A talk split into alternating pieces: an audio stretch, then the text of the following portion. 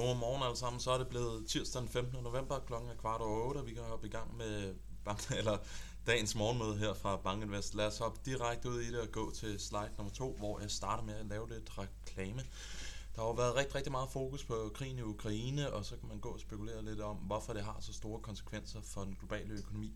Et aspekt på det, jamen det vil Martin Christian Bauer komme ind på her på fredag efter morgenmøde, hvor han vil give sit syn på det her sammenlænk, der er mellem krigen i Ukraine og så de stigninger, som vi har set i globale fødevarepriser. Men i hvert fald, ring endelig ind efter morgenmødet på fredag, hvor at vi som sagt får Martin Bauer på. Hvis vi hopper til slide nummer 3, hvad var det, der skete i går? Jamen overordnet set, så var der altså en rigtig, rigtig stille dag, som vi var vidne til i de finansielle markeder. Der skete altså ikke det helt store.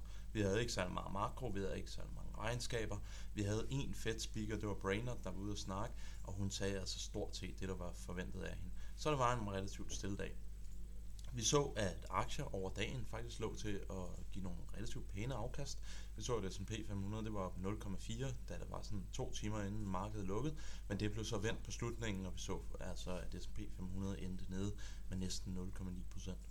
Vi så også, at den cykliske rotation, som vi havde set sidste uge, den blev vendt, og i går der så vi altså en defensiv rotation, så det var defensive aktier, det var low-vol aktier, der klarede det bedst.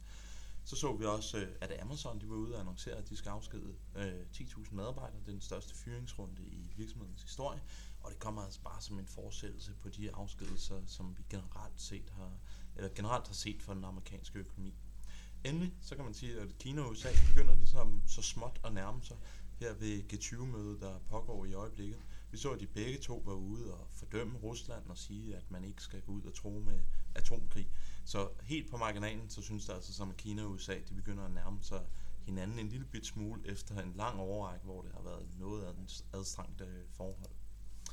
Men hvis vi hopper til slide nummer 4, jamen det viser intraday-udviklingen i amerikanske S&P 500, og som man kan se, så var der egentlig tegnet til at være sådan en relativt positiv dag, da klokken var 8 dansk tid. Jamen det vendte sig rundt på den sidste time, og vi endte altså med at se, at amerikanske aktier de lukkede på det laveste niveau for dagen. Der var ikke rigtig nogen helt stor katalysator bag det her fald, så jeg tror nok mere, man skal se det som en reaktion på de meget, meget stærke markedsbevægelser, som vi så sidste uge. Hopper vi til slide nummer 5, jamen det viser udviklingen på faktorer. Som man kan se, så underperformede de cykliske aktier. De defensive aktier, de er outperformet, og så vi også den defensive faktor, som low vol, den også havde en relativt god dag. Men i hvert fald, det var en opbremsning i den her rotation, som vi har set over de seneste par dage. Og det jeg viser her på slide nummer 6, det er det relative afkast mellem cykliske og defensive aktier i USA. Og som vi kan se af den graf, så er cykliske aktier faktisk kæmpet ind på de defensive aktier siden juni måned, hvor det forholdet mellem de her to aktiekategorier, det bundede ud. Siden starten af november, der har vi altså så set en acceleration i indsnævringen af det her spænd, hvor vi har set den her meget, meget kraftige outperformance af cykliske aktier. Så hvis man tolker det her sådan lidt naivt, jamen, så er det jo altså en indikation på, at det amerikanske aktiemarked under overfladen faktisk begynder at have sådan lidt mere positivt syn på den amerikanske økonomi, eller i hvert fald på udviklingen i de cykliske aktier i den amerikanske økonomi.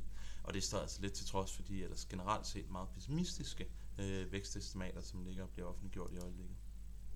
Her for morgenstunden, der har vi fået noget kinesisk makrodata, vi fik kinesisk industriproduktion, og vi fik kinesisk retail sales. Industriproduktionen den kom ud stort set som ventet. Retail sales det faldt altså ned, og det ligger nu med en negativ eller minus 0,5 på en årlig basis. Så vi ser altså, at retail sales i USA eller i Kina, det ligger altså falder i øjeblikket. Så i går så snakkede jeg lidt omkring det her med, at der var nogle deflationære elementer ude i økonomien, noget der presser inflationen lidt ned. Et af de emner, som jeg snakkede om, det var de her globale forsyningskæder. Og hvis man går ind og så ser på januar, FED, de har sådan et Global Supply Chain Pressure Index, hvor de ligesom aggregerer mange af de her underliggende komponenter, jamen så kan vi altså se, at vi nu ser et globalt forsyningskæde, som virkelig er markant bedre sted nu, end hvad det var ultimo 2021. Så mange af de her globale forsyningsproblemer, som vi havde op gennem slutningen af sidste år, de er altså stort set forsvundet over 2020. Det her, det kan jo være sådan lidt abstrakt tal, og så kan man sige, hvad skal jeg bruge det til? For at gøre det endnu mere håndgribeligt, så kan vi prøve at se, hvad koster det egentlig at få fragtet en container fra Shanghai til LA? Og den er altså nede på $2.262, Og det er altså det billigste, det har været næsten før, at coronakrisen gik i gang. Så det er altså en indikation på, at de her meget høje fragtrater, som vi har været vidne til i snart 3 år, jamen de er altså så småt ved at forsvinde. Nu skal jeg ikke trætte jer med så mange grafer på en dag, hvor det som sagt var meget, meget stille. Men det, der er temaerne her fra morgenstunden, det er, at amerikanske aktiefutures, det ligger et plus. Vi ser, at Hongkong-aktier, Hang Seng, det ligger rigtig, rigtig flot oppe. Vi ser altså også, at Rusland, de ligger og bliver marginaliseret lidt her ved G20-mødet, som jeg sagde. Så er Kina og USA begyndt at nærme sig en lille smule, og det synes altså som, at Rusland, de bliver presset lidt ud på et sidespor i øjeblikket.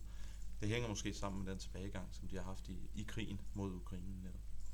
I dag der er fokus på Empire Manufacturing. Det bliver den første amerikanske PMI, som vi får ud fra november måned. Det bliver en interessant indikation på, om vi ser en amerikansk fremstillingssektor, som begynder at genvinde noget momentum, eller om det fortsætter ned i takt. Så får vi producentpriser fra USA. Jeg tror ikke rigtigt, det kommer til at rykke så meget efter sidste uges CPI-tal. Og endelig så har vi 2 Fed-speakers, der skal ud og snakke. Med disse ord så vil jeg bare ønske alle sammen en rigtig god dag, og vi høres ved i morgen. Hej!